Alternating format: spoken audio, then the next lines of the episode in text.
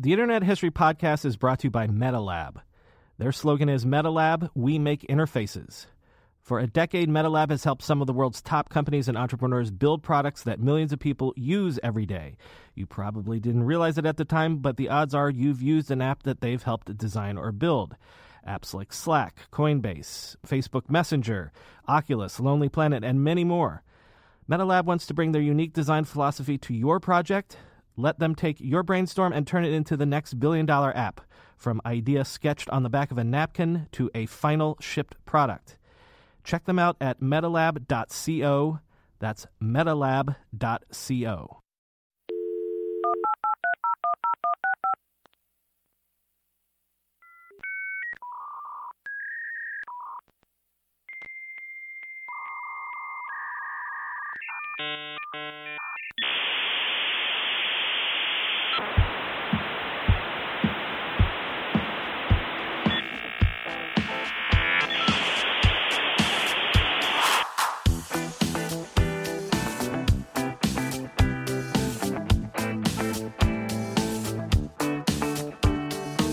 Welcome to the Internet History Podcast. As always, I'm your host, Brian McCullough. Today we're going to go back to take a look at early journalism on the web once more. Karl Mattson helped launch one of the first political news websites, Election Line.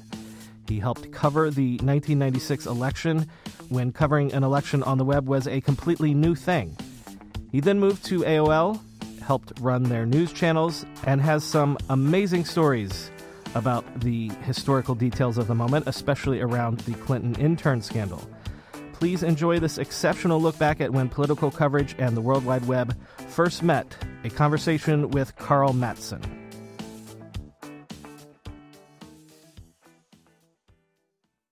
Karl Mattson, thanks for coming on the Internet History Podcast. No, you're you're welcome, Brian. It's good to be here. Um, so let's let's get into the uh, the background details a little bit it looks like from what I can see on LinkedIn that you went to school for uh, journalism. Essentially, is that right? Yeah, I did. I um I got an undergraduate degree at the College of William and Mary, and then I went to the University of Missouri Graduate School of Journalism, and that is the actually actually the oldest J school in the country. So they have a really really good broadcast program. I did not know that. Um, so you're not you didn't have a tech background? Were you a nerdy kid? Were you into computers or anything like that? I was a little bit, um, but what really opened my eyes to to the web was um, I read a book back in the day called uh, The Media Lab by Stewart Brand, and it was all about what MIT's Media Lab was doing and sort of how it was creating the future web. And um, nonetheless, I, I, went through my graduate program and became a broadcast news producer specializing in politics. And I ended up at the ABC News Bureau in Washington, D.C. as a producer. Uh, one day I I, I, uh, I, got to work and I was riding the elevator and I saw a little notice uh, on this like bulletin board that said, "Hey, do you want to cover Campaign 96 in a way that no one else has ever done?" It's a joint venture between ABC, Newsweek, and the Washington Post, and we're going to cover it online on the web. And I saw that and I was just like, "That is for me." Do you do you know when you saw that had ABC been doing anything on the web at that point?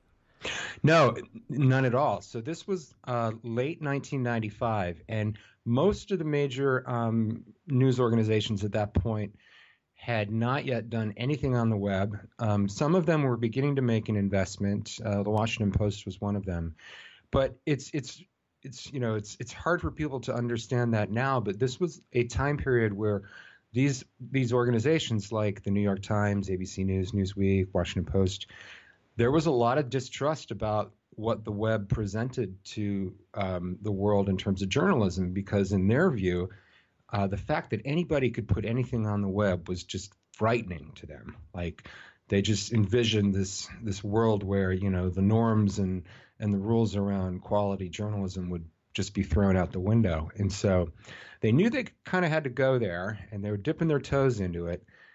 But i wouldn't say that they were you know doing it with a whole lot of excitement.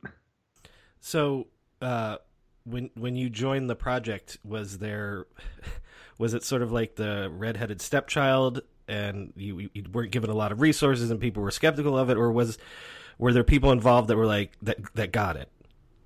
It's interesting. Uh, for the most part, it was a redheaded stepchild, um, but it was led by a couple of um, folks um, who who really believed it and saw the internet for what it could be. One of them was named Evans Witt, and he was my boss.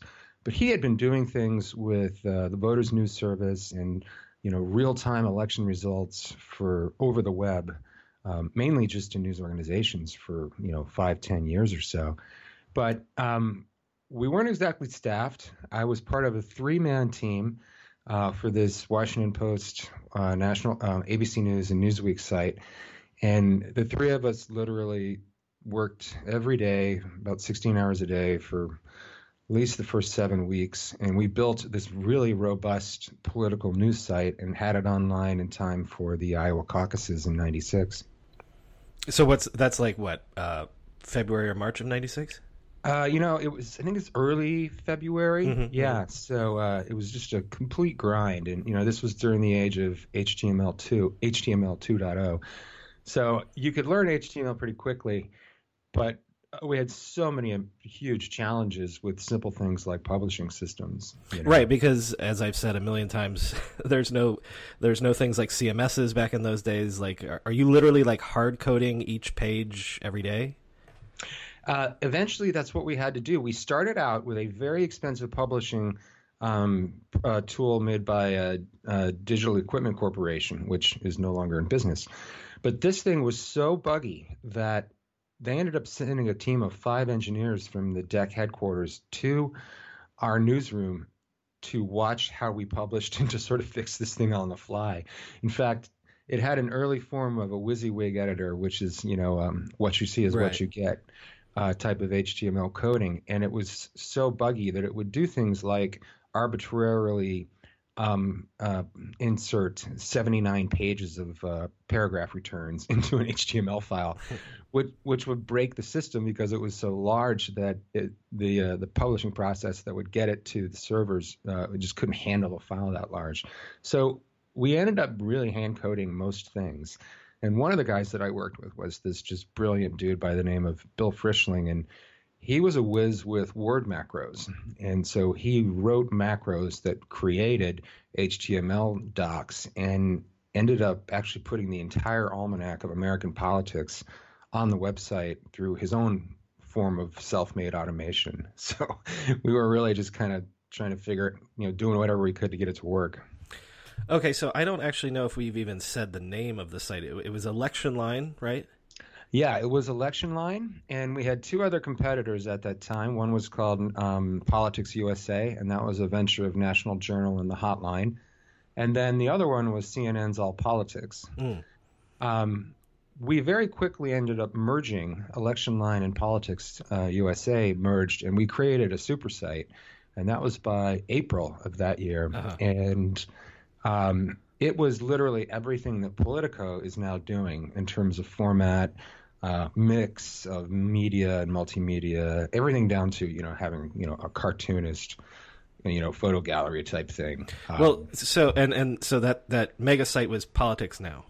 That's correct. Okay, so this is what I like to do for these sorts of things. Let's let's imagine it's April of '96, maybe even May of '96. Like if I'm if I come to the site, what would I see? Like what would I see that day's headlines? Is there a community? Are there message boards? Like what what what would my experience be in '96? You would go to you would go to the homepage and you would see what looks like what you would see now in the sense that you would see a a, a composed homepage of different stories and different packages, um, including you know things like issue briefers to spot news to profiles uh, to a promotion for a live event. Uh, we did live events a couple times a week with big name political players like Newt Gingrich and that sort of thing. And we had a very, very, very vibrant community. Um, it was a message boards based community, and it was it was one of the most um, active and and most intelligent online communities I've ever worked with. Um, these people were mainly political professionals or just political junkies, but uh, what they knew and what they were willing to work together on was pretty fantastic. And we ended up actually creating a um, a whole project for our community. It was called uh, the Civility Project, and we, you know, it was a, a right and left um, approach or attempt to kind of create sort of a code of campaign ethics. And we worked with a bunch of people in the business, you know, pros, and and this community ended up creating like a um, it was basically a code of campaign ethics that was actually taken to the House floor and read into the into the House record. Before we move off this community aspect, um, you know, given given the state of, of online discourse now, I wonder if you have any memory of the I don't know what's the word I'm looking for, like the, the temperament of the the right versus left of the of the just the the political discourse in that online community in 1996 was it civilized more civilized than you would think today? Actually it is it was just as intense as what you'd see today in the comments section of a political story. It was uh, very very partisan and could at times be pretty uh, pretty nasty and pretty mean. Uh, so we had to moderate it with a pretty close eye to sort of you know take care of the trolls and that kind of thing. But when i look back on it now it's it's it's remarkable in that so little has actually changed in terms of the way you know people on the left and people on the right communicate with each other about various political issues. That's interesting because that's kind of I, have this theory that it has kind of always been exactly the same. It's just that in the olden days we weren't all on there. it was only a, a segment of us. Um, a couple other details. Uh, the like you say, the packages, the content is it repurposed from you know the the Post and ABC News and Newsweek, or are, are you guys able to do any breaking news and reporting of your own? That's a great question, and that was one of the big issues that every new political news site faced at that time. Most of them um, were relegated to republishing the content that was or the reporting that was already created by the you know the quote unquote real journalists, the ones who are working for Newsweek, the magazine, or the Post, uh, the newspaper. What we quickly demonstrated, though, was that we we were all reporters, and so we com- we published a combination of stories from our various corporate partners, uh, but we also broke a lot of our own news, and we wrote a lot of sort of uh, issues-based explainers, and we generated a ton of content. And what was really interesting was is we were the first news organization, Politics Now, that was credentialed to to go cover um, the political conventions. Mm. And so we, we went to the 96 Democratic one in Chicago and then the Republican one in San Diego. And it was crazy because we you get to the press tent and you would literally see huge sections of our website that had been printed out and were stapled together and were being used by broadcast producers and reporters all over the place, you know, for the um, for the you know for the background and the content. And um, you you have said to me over email that you think that some of the conventions that you guys maybe pioneered were things like uh, like photo galleries as a story format, things like that. Yeah, that's true. Um, you know, the the advent of the photo gallery or the slideshow or the listicle is sort of like calculus. I think you know, I I think it was uh, kind of invented simultaneously at like two different places, but from my memory, I have a very vivid memory of us looking at server logs and trying to understand how people were sort of navigating through the site and what they were looking at. And we we realized, you know, there were three of us were looking at these logs and comparing them to the stories, and we're like, wow, this story got like twice as many clicks as the other one. And the only difference in it is that it has a picture of the caption in it. And then one of us was like, why don't we just string a bunch of pictures together and write captions and make that a story? And so we did that, and the thing just went gangbusters. so a lot more of that followed. Yeah, well, and and BuzzFeed, among others, owes you a debt of gratitude there. Um, yeah, I, would like to apologize to the larger internet for that, for our role in creating BuzzFeed. Uh, what about what about things like uh, video and audio? Again, this is '96, so we're in the dial-up era. So there's not a lot of that. We're also in the era of you know RealNetworks, and you have to have a, a plug-in to even do any of those things. Were you guys uh, putting up video and audio as well? Yes, definitely. Uh, we were getting we had access to the ABC News radio feed, and so we could go in and we did a lot of experimenting where we would write sort of a print form story, and then we would hyperlink the quotes in it so that if you clicked on it, you'd actually hear the soundbite. And um, you know, we we tried all kinds of different formats and, and ways of sort of creating a multimedia story. Uh, we didn't weren't able to do much with video because you know the bandwidth was just not there, and even real RealNetworks, you know that the quality of that wasn't very good. However, when I ended up at the AOL News Channel, we started doing a lot more with video, and that was ninety. That was ninety early. That was ninety seven. Yeah. All right. Before we before we move to AOL, uh, tell me about um, election night, or uh, you know, covering uh, the the actual event that you were you were there to do. Like, um, I, I know that you know if we say that you guys got like a million hits on election night and it crashed the server, that will sound that will sound a little cute to, to people today, but like, tell me, tell me about election night. Oh yeah, it was. So our whole this was a joint venture of many, you know, high quality news organizations. The, the express goal was to cover campaign 96 in a credible way on the internet, and it all led up to election night. And so we had sold tons of ads to support us on that night. We knew it was going to be huge for traffic. Uh, we were doing, we were the first uh, website to do real time um, uh, exit polling that would come was coming from the Voters News Service, and we're also the first um, political website that actually got on air mentions uh, throughout that night. So. If you were watching ABC News on election night 1996, um, you would be hearing um, uh, Peter Jennings, repeatedly referring to politicsnow.com. You can go see, you know, your real-time uh, results there, and that, you know, we we weren't really sure what we, what we were going to get out of that because, again, you know, this is really early. There weren't a whole lot of people who were watching TV and, you know, checking things out online.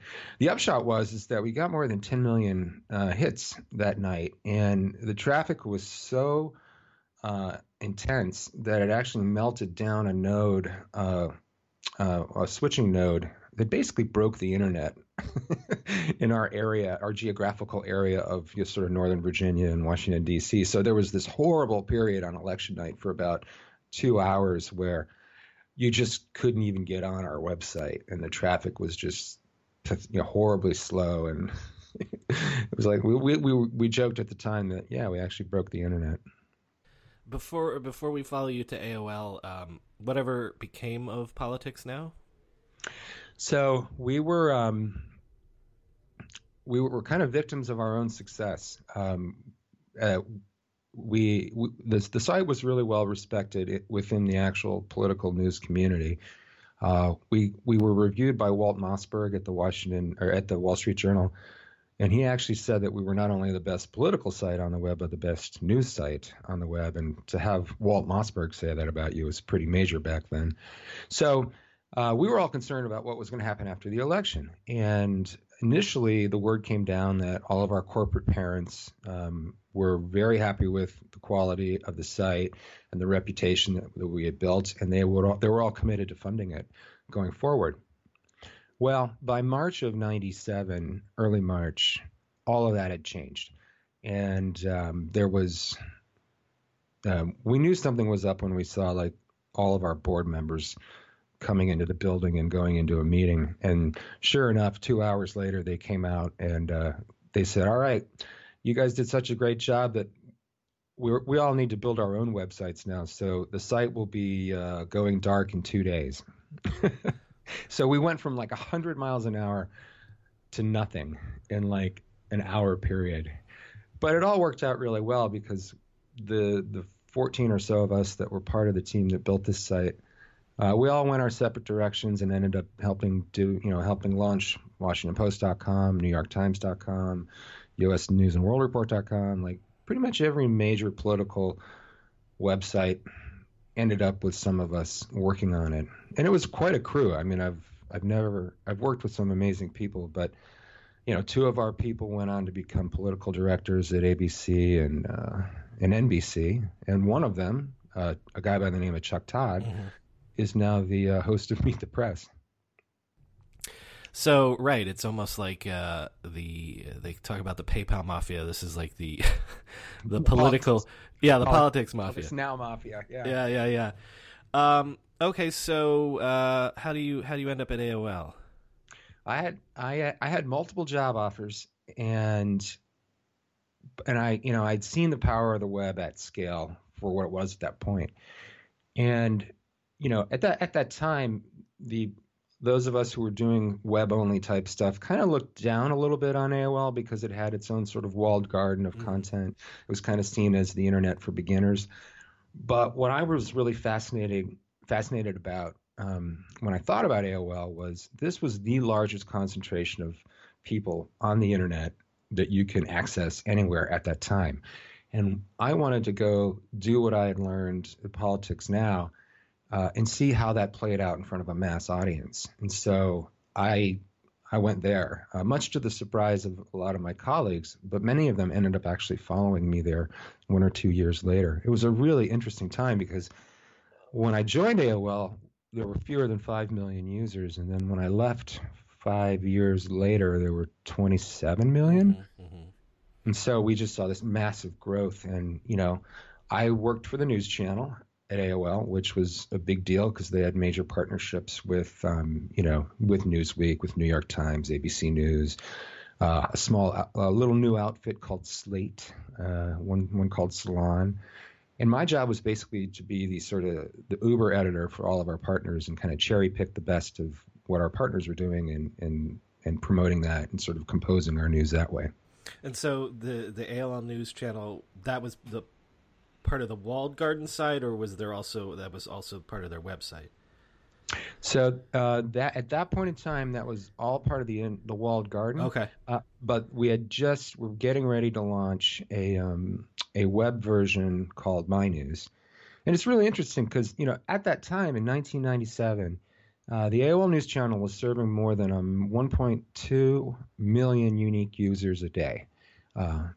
And by by comparison, the circulation of the Washington Post at that time was 750,000 mm. readers per day. So we were literally the biggest news channel on the internet, um, which you know nobody really talked about much then, but was actually the case.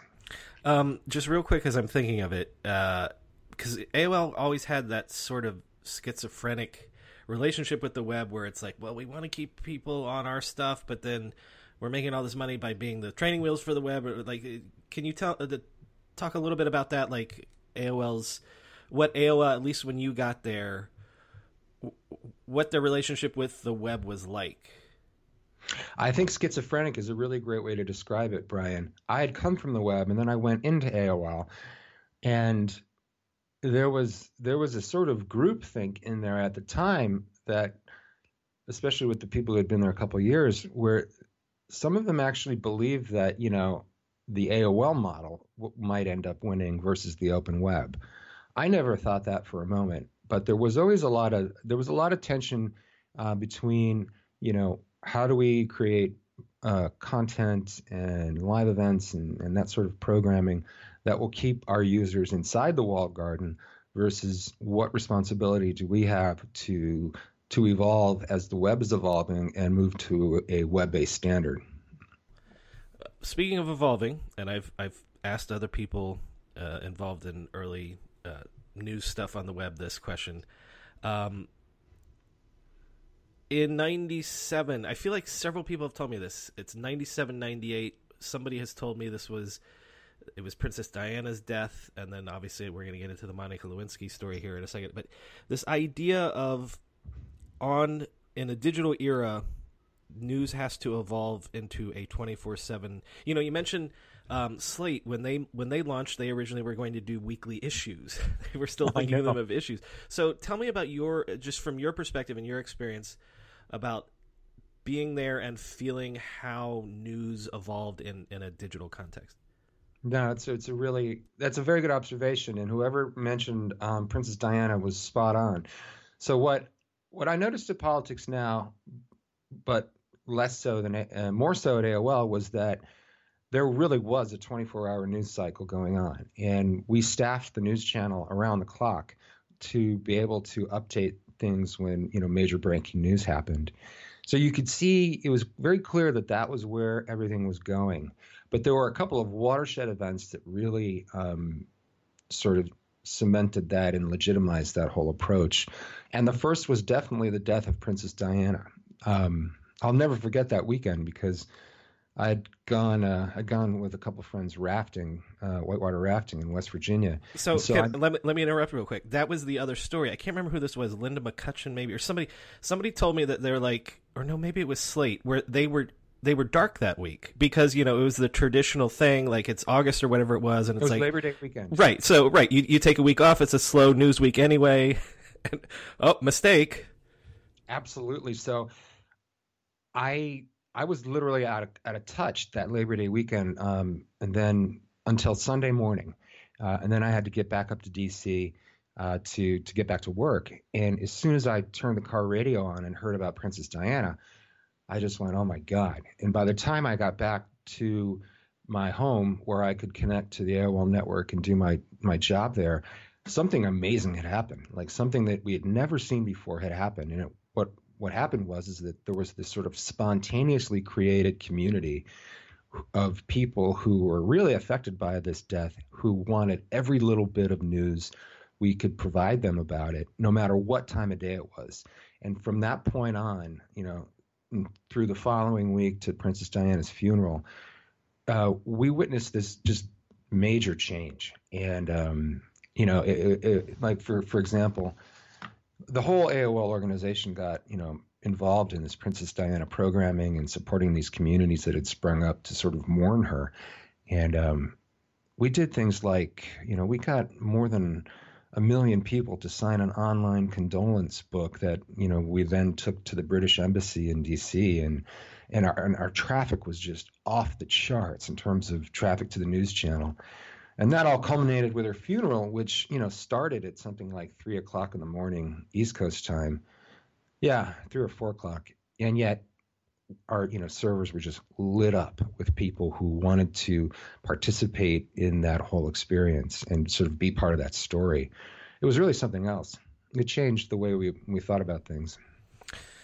And then, uh, I, if, if, I remember correctly, hard on the heels of that uh, comes the Monica Lewinsky story. Absolutely. Yeah. So let's see. This is in 1998 in the um, in the early part of 1998, mm-hmm. January, mm-hmm.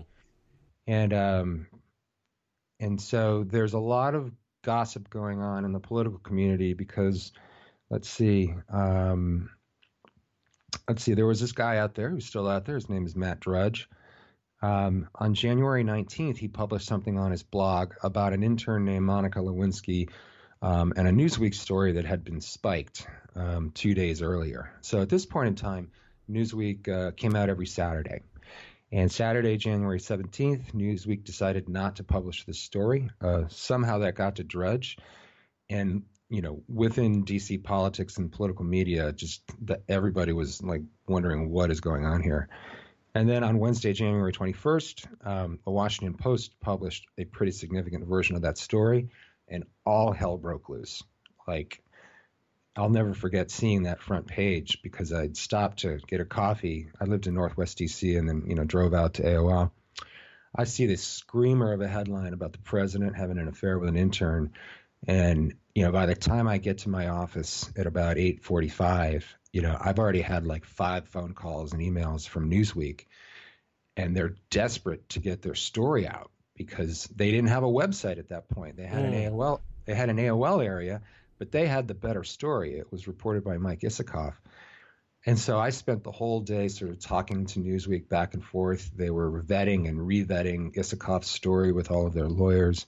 And then finally, around 6:30 in the evening, I get this email from Peter McGrath, who was my contact at Newsweek, containing the Isikoff story in in the body of the email. And it was my job at that point to publish that to Newsweek's area and then make sure that we promoted it all over the service. And I remember reading that story, going, "I'm not going to get any time off this year."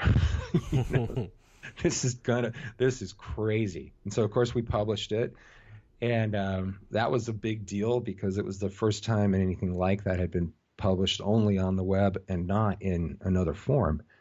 Um, because because uh, Newsweek still has to wait for its weekly issue to run. It, yeah, exactly. And they didn't have their website built. Um, mm-hmm. All they had was we, we called it an area on AOL, but it was like a little mini website written in the AOL proprietary markup language. And and they're like, we've got to get this out here, or we're going to lose we're going to lose our lead on this story. And that's when the horse race really began. And you know what followed in the next year really set the stage for what we see today. You know, in terms of how stories are approached and reported in kind of a convergence style. Well, that's where, but you know what? That's so funny. Think about this.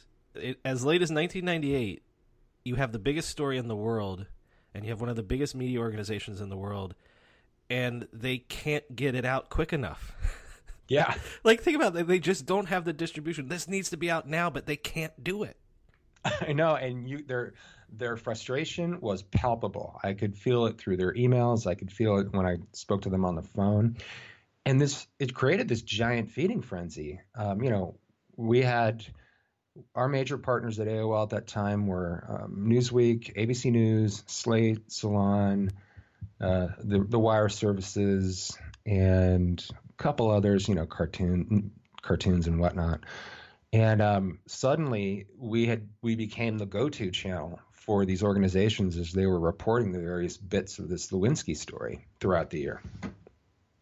Yeah, actually, my memory of that is like there's a lot of things that like that was maybe the birth of online news culture where like you know things like moveon.org came out of that and like people debating that stuff. There's different a lot of people credit like 9-11 to that sort of thing but that was also in the era of blogs and things like that. What i guess what i'm i'm grasping for is like what is your memory of that year in terms of the story as you're managing it through AOL and like how the community is dealing with that and, and things like that I remember very clearly thinking and talking about it with you know my boss, uh, a guy by the name of John Barth, who's a pioneer in his own right. I remember having many conversations where we were like, "This story is is accelerating what we always thought was going to happen. Um, it's accelerating the way these news organizations work in terms of how they report and then the channels they choose. It's also accelerating the way." We thought that consumers would consume this stuff too. Um, because what we ended up seeing in our traffic logs was our number of unique visitors went up, but more interestingly, the number of times they visited the news site each day went way up. And that sort of, you know, presaged, you know, what we see now when you're, you know, you're checking your phone every 10 minutes to see what's going on. It was really, it was really, really intense. The, the biggest disappointment of it was is that it was just such a tawdry story, you know, and it was this. You, there was a real sense that the broadcasters and even people like the Washington Post and the New York Times, like that, they had made a conscious decision to to to race to the bottom on this story, and that's when we ended up with you know things like the blue dress story and all of that. The um before before I leave this because I want to I want to talk about AOL. Um, the the idea that you're that you're managing this story again because you're not necessarily a you're not a Newsweek, you're not a, a New York Times. At AOL, I'm just curious, like, what sort of like thinking went into like how you were packaging what you were delivering um, to the people that were that were reading on your channels? Yeah, no, it's it's it's a great question, and it's it's a it's a fine line that AOL straddled at the time for various financial and, and legal reasons. Um, I approached my job in the same way that I approached producing a news broadcast. My partners were my reporters, and and they they would produce stories and report stories, and then I would choose, or as a group, you know, the, the, those of us working on the news channel would choose the ones that we felt best reflected the reality, and we shone light on those, and then we would package, you know, package related things on others. And you didn't have to. Um, there was no pressure to like. Uh, because remember AOL had sort of that reputation for like the, the, web's a scary place, but we're this nice company that that will make everything. You, you, there was never any pressure to like, especially with this story, clean it up or or hide from the tawdry aspects of it. Well, there was some internal pressure. Um, we, you know, we in the news channel at that point in time within AOL, we kind of felt like we were sort of surrounded in the sense that our legitimate news partners were a little worried about how we might, what we might do with their content. But there was also this other school of thought within the AOL channel structure at the time that, you know, we should be making things more fun and and you know we should do things like put up a bogus headline on April Fool's Day that says life's been found on Mars, you know that kind of stuff. And so you know there were many times where you know one or more of us were had our box ready at the desk and we're ready to walk out because we were being asked to do things that journalistically were just not responsible. Well, that's a perfect uh, seg to ask you about your your opinions of AOL as a company, you know, culturally, like you were, you were not one of those original people that had been there since '93 and fought the the battles and and uh, for for even legitimacy among tech people, but you are there from for the period where AOL suddenly is like the the biggest company in the world for a brief period. Um, just what's your impression of, of AOL at, at the height of, of the, the dot com era and, and the mania? Uh, it was it was a pretty pretty crazy mix of hubris and and brilliance and creativity. Um, when I joined AOL, the AOL channels, except for the news channel, they were publishing all of their content on a month out uh, schedule. Mm. So they had completely d- divorced themselves from what's going on, on in the world that day, that minute, you know, that hour and you know the new the news channel and our approach to things really kind of changed things internally to where you know it became more of like a breaking news type organization where if a story would happen you know where our, our friends at AOL Live would would line up guests to do live Q and A's and you know it, it really turned into this really great machine. But from a corporate structure you know as we as we grew you know and the whole dot com thing you know grew that whole bubble started blowing up you know, the company made a lot of sketchy and sort of shady business development type deals with startups, you know, where, you know, we were our our main main thing that AOL could do for the web at that point in time was we had a fire hose of users and we could promote, you know, external websites and drive massive amounts of traffic to them. So much so that, you know, that was kind of a business model in Silicon Valley at the time. If you were a content based startup, you'd get your VC money, and the VCs would, you know, then they would they would say, all right, now go do a deal with AOL, right. so you actually, you know, get some eyeballs. And by the way, give all of the money you just raised to AOL. Yeah, exactly. And so at that point in time, I was running what we call the MISE, or the it was it was the personalized portal for AOL, and then later also Netscape when we bought Netscape and CompuServe.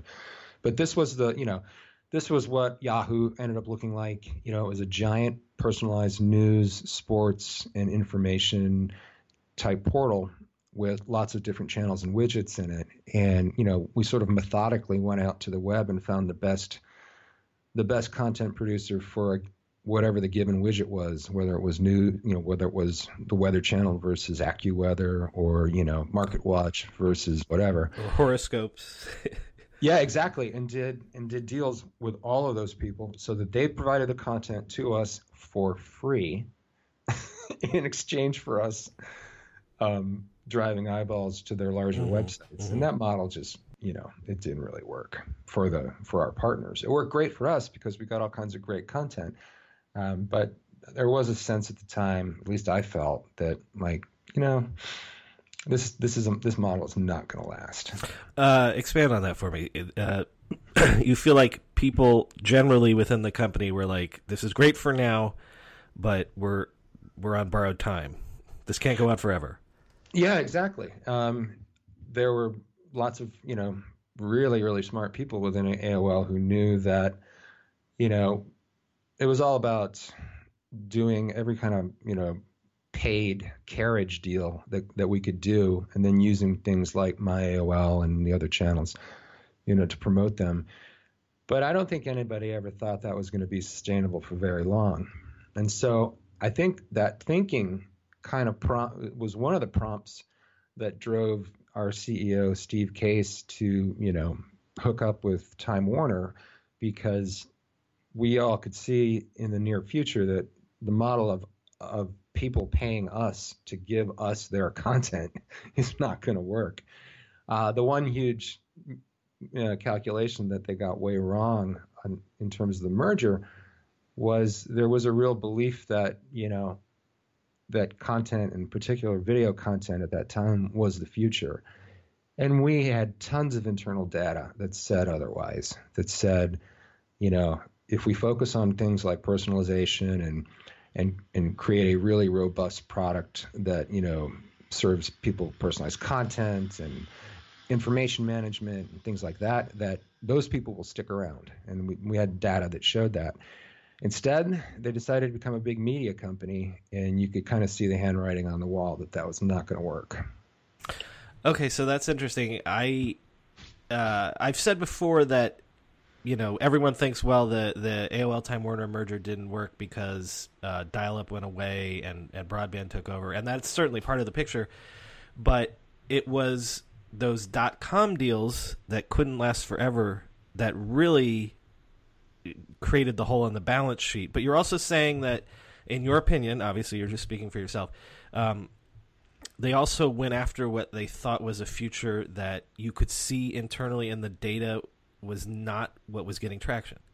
Exactly. So, for example, you know, there was a really big push uh, in '99 uh, around trying to promote as much video content as we could, and yet, when you looked at you know usage data people just weren't buying it because it was such a lousy experience. You know, at that point in time, the web was really we were sort of in a holding pattern. We we had all kinds of great ideas and we had lots of interesting new ways we wanted to present content, especially video content. But everybody who was doing it knew that we had to wait for broadband to arrive for that to really work. Um so did you leave after the merger or before the merger? Yeah, I um I stuck around uh, until the merger closed, and uh, the day that the merger officially closed, I think it was it was either Case, Steve Case, the CEO, or Bob Pittman, COO. They sent an email to all of us, and you know what we would we had been told and what we were expecting to hear was some broad, great new strategy where we would leverage some of this amazing Time Warner content, and then we would also leverage the, the technology that we had purchased, like the Netscape browser, to really like blow up the world of internet um, community and content. Instead, the email basically said, you know, this is a, you know, we've been waiting for this to close for a long time. You've all been doing such a great job, and our message to you today is to keep doing what you're doing. when I read that, mm-hmm. I was like, I need to, I need to find a way to get out of here. And so I, that's that was when I, that was the beginning of the end for me. I just, I just knew that that wasn't going to work, you know, and, and I wasn't the only one. Um. So before before I wrap up, uh, you, you've stayed generally in, in tech and digital media since then. Oh yeah, absolutely. I took, I left AOL. Oh yeah, September 9th, two thousand and one. Mm and I was going to start a new life, um, take some time off uh, on Monday, September 11th, 2001. Um, things changed a little bit because of that, and uh, you know, I ended up I ended up using what I'd learned for a while there in the nonprofit space, trying to earn a little bit of my soul back doing internet advocacy, that kind of thing. But I got to work with people like Joe Trippi, which was really cool. Yeah. Uh, but then I got back into the whole Silicon Valley startup thing and ended up moving out here and worked through a successive a number of startups and also spent some time at you know big people like Nokia uh, and you know but yeah I'm still very much in tech and I still very much love it and you know it's it's the only place to be if you want to see the future unfold. what know? what are you where are you today? What are you working on today? Right now I work for an Australian startup called Fillr and they have they they've created some really amazing machine learning technology that has created the world's most accurate autofill. Um, I'm sure if you've ever used it in your browser, you've mm-hmm. seen a lot of goofy mistakes. Yeah. But what these guys did though is they they built autofill that's 98%, 100% accurate first time the first time you experience a form, and they've turned it into a service um, that you can that you can integrate into your apps. And so there's a lot of need for this, you know, for companies like Ebates and any kind of shopping aggregator where their model is to sort of promote a product within their app and then send their user to a different checkout to purchase that product. So our my company Fillr it solves that problem right now. Cool. Uh, we'll check that out. I'll put a link in the show notes. Um, what I'd like to end with is so you sort of said that the way we behaved, going back to 1996, uh, the way we behaved back then as you know readers, members of the community, it was, was sort of the same then as it is today. I'm curious though, going back to 1996, did you see fr- from the other side? Were there things that you thought you were pioneering that oh well this is the way news coverage will work online in the future. This is the way politics will work online in the future. Um, that that didn't come to pass or that were abandoned. Like, I guess my question is, uh, the state of, of online journalism, online political coverage. Um, did you think it would be better, or or worse, or what do you think? Twenty years on. Yeah, I mean, like a lot of people, I was very much an idealist uh, at that point. I thought that uh, if we made it possible and easy for people to access a lot of different quality content, that overall, you know, the the overall IQ of a news consumer would go up, and that there would also be an uptick in sort of civility and reasoned discourse. I really did really did think that um, because there were some examples of that early on um, within our own websites that I worked on and some other places. Uh, I didn't expect content to be reduced to such small little nuggets of you know things that don't actually require much attention span. Mm. Um, that that I feel like has gotten way too extreme, but it makes sense in when you consider you know how people interact with mobile now.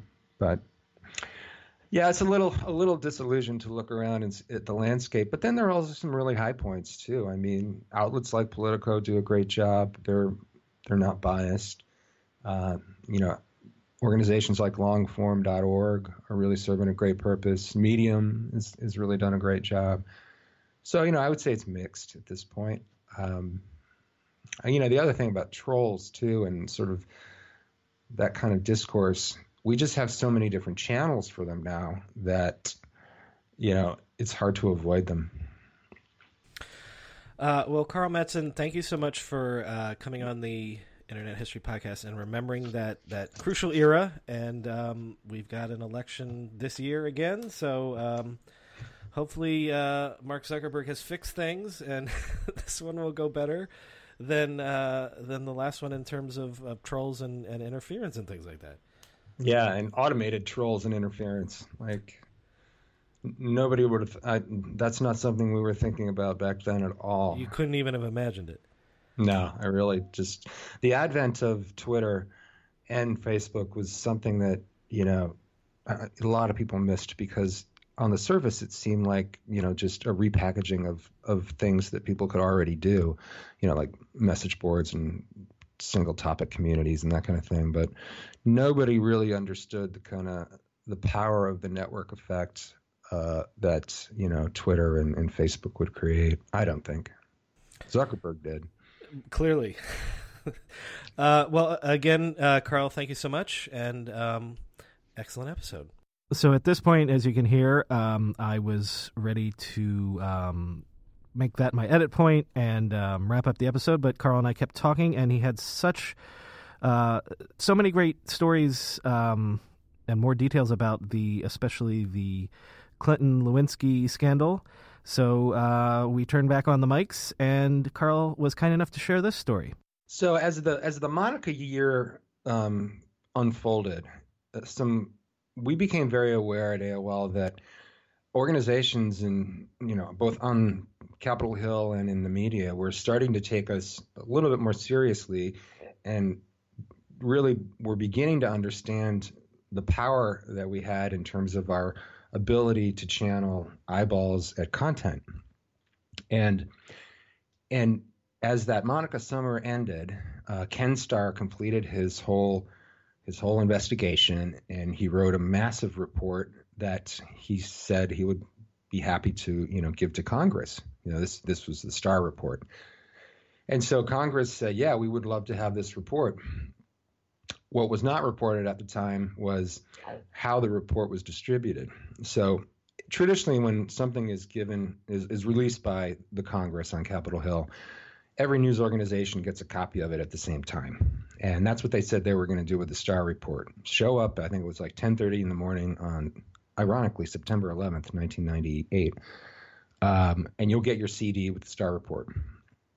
What what was not reported at the time was that there was a very strong partisan um, push inside Congress to get this thing out in front of as many people as possible so they could search it and read all the tawdry details of the Democratic president. And so for me, I ended up getting a call from a former source of mine. Um, it's two days before the report was supposed to be public. And this person said, Hey, would you guys like this earlier? because um, I have a friend who will give you the Starr report earlier if you promise to get it indexed and searchable and online as fast as possible. And and and that came from what from DeLay's office? Yeah, you, so you maybe can't identify. I'm not asking you to. No, no. I mean, the source was not from DeLay, but the source was a conduit from ma- then Majority Whip Tom DeLay's office, mm. and so uh, she said, you know, if you can put together an FTP box, um, give me the address, and we'll uh, we'll send it to you before anybody else gets it. And so, you know, we saw the news opportunity that this had, and we were really excited about the fact that you know here's an opportunity for the AOL News Channel to do something, you know, to essentially break something on its own. And so we put together a whole team of database people and ops people and sure enough, on the day that the report was supposed to be released, we got it about two hours before everybody else, which was enough time to index this 445 page thing, uh, package it up real nice in a way that you know any user can surf it and search it. Yeah, and then we put it up, and so that became the then largest news story on the web for that time. I think something like 1.2 million people visited that story uh, in the first 24 hours it was up, which now doesn't seem like a lot, but then was huge. If this is the first time you're listening to this podcast, please subscribe to us on your podcast app of choice. There's plenty more great internet history where that came from. And if you're a longtime listener, then you know what to do to help us out. Rate and review us on iTunes because iTunes gives credit to reviews and ratings, and the more great reviews we get, the more people will discover us. As always, there's more info on our website, www.internethistorypodcast.com. The show's Twitter handle is at NetHistoryPod, and my personal Twitter is at BrianMCC. Thanks for listening.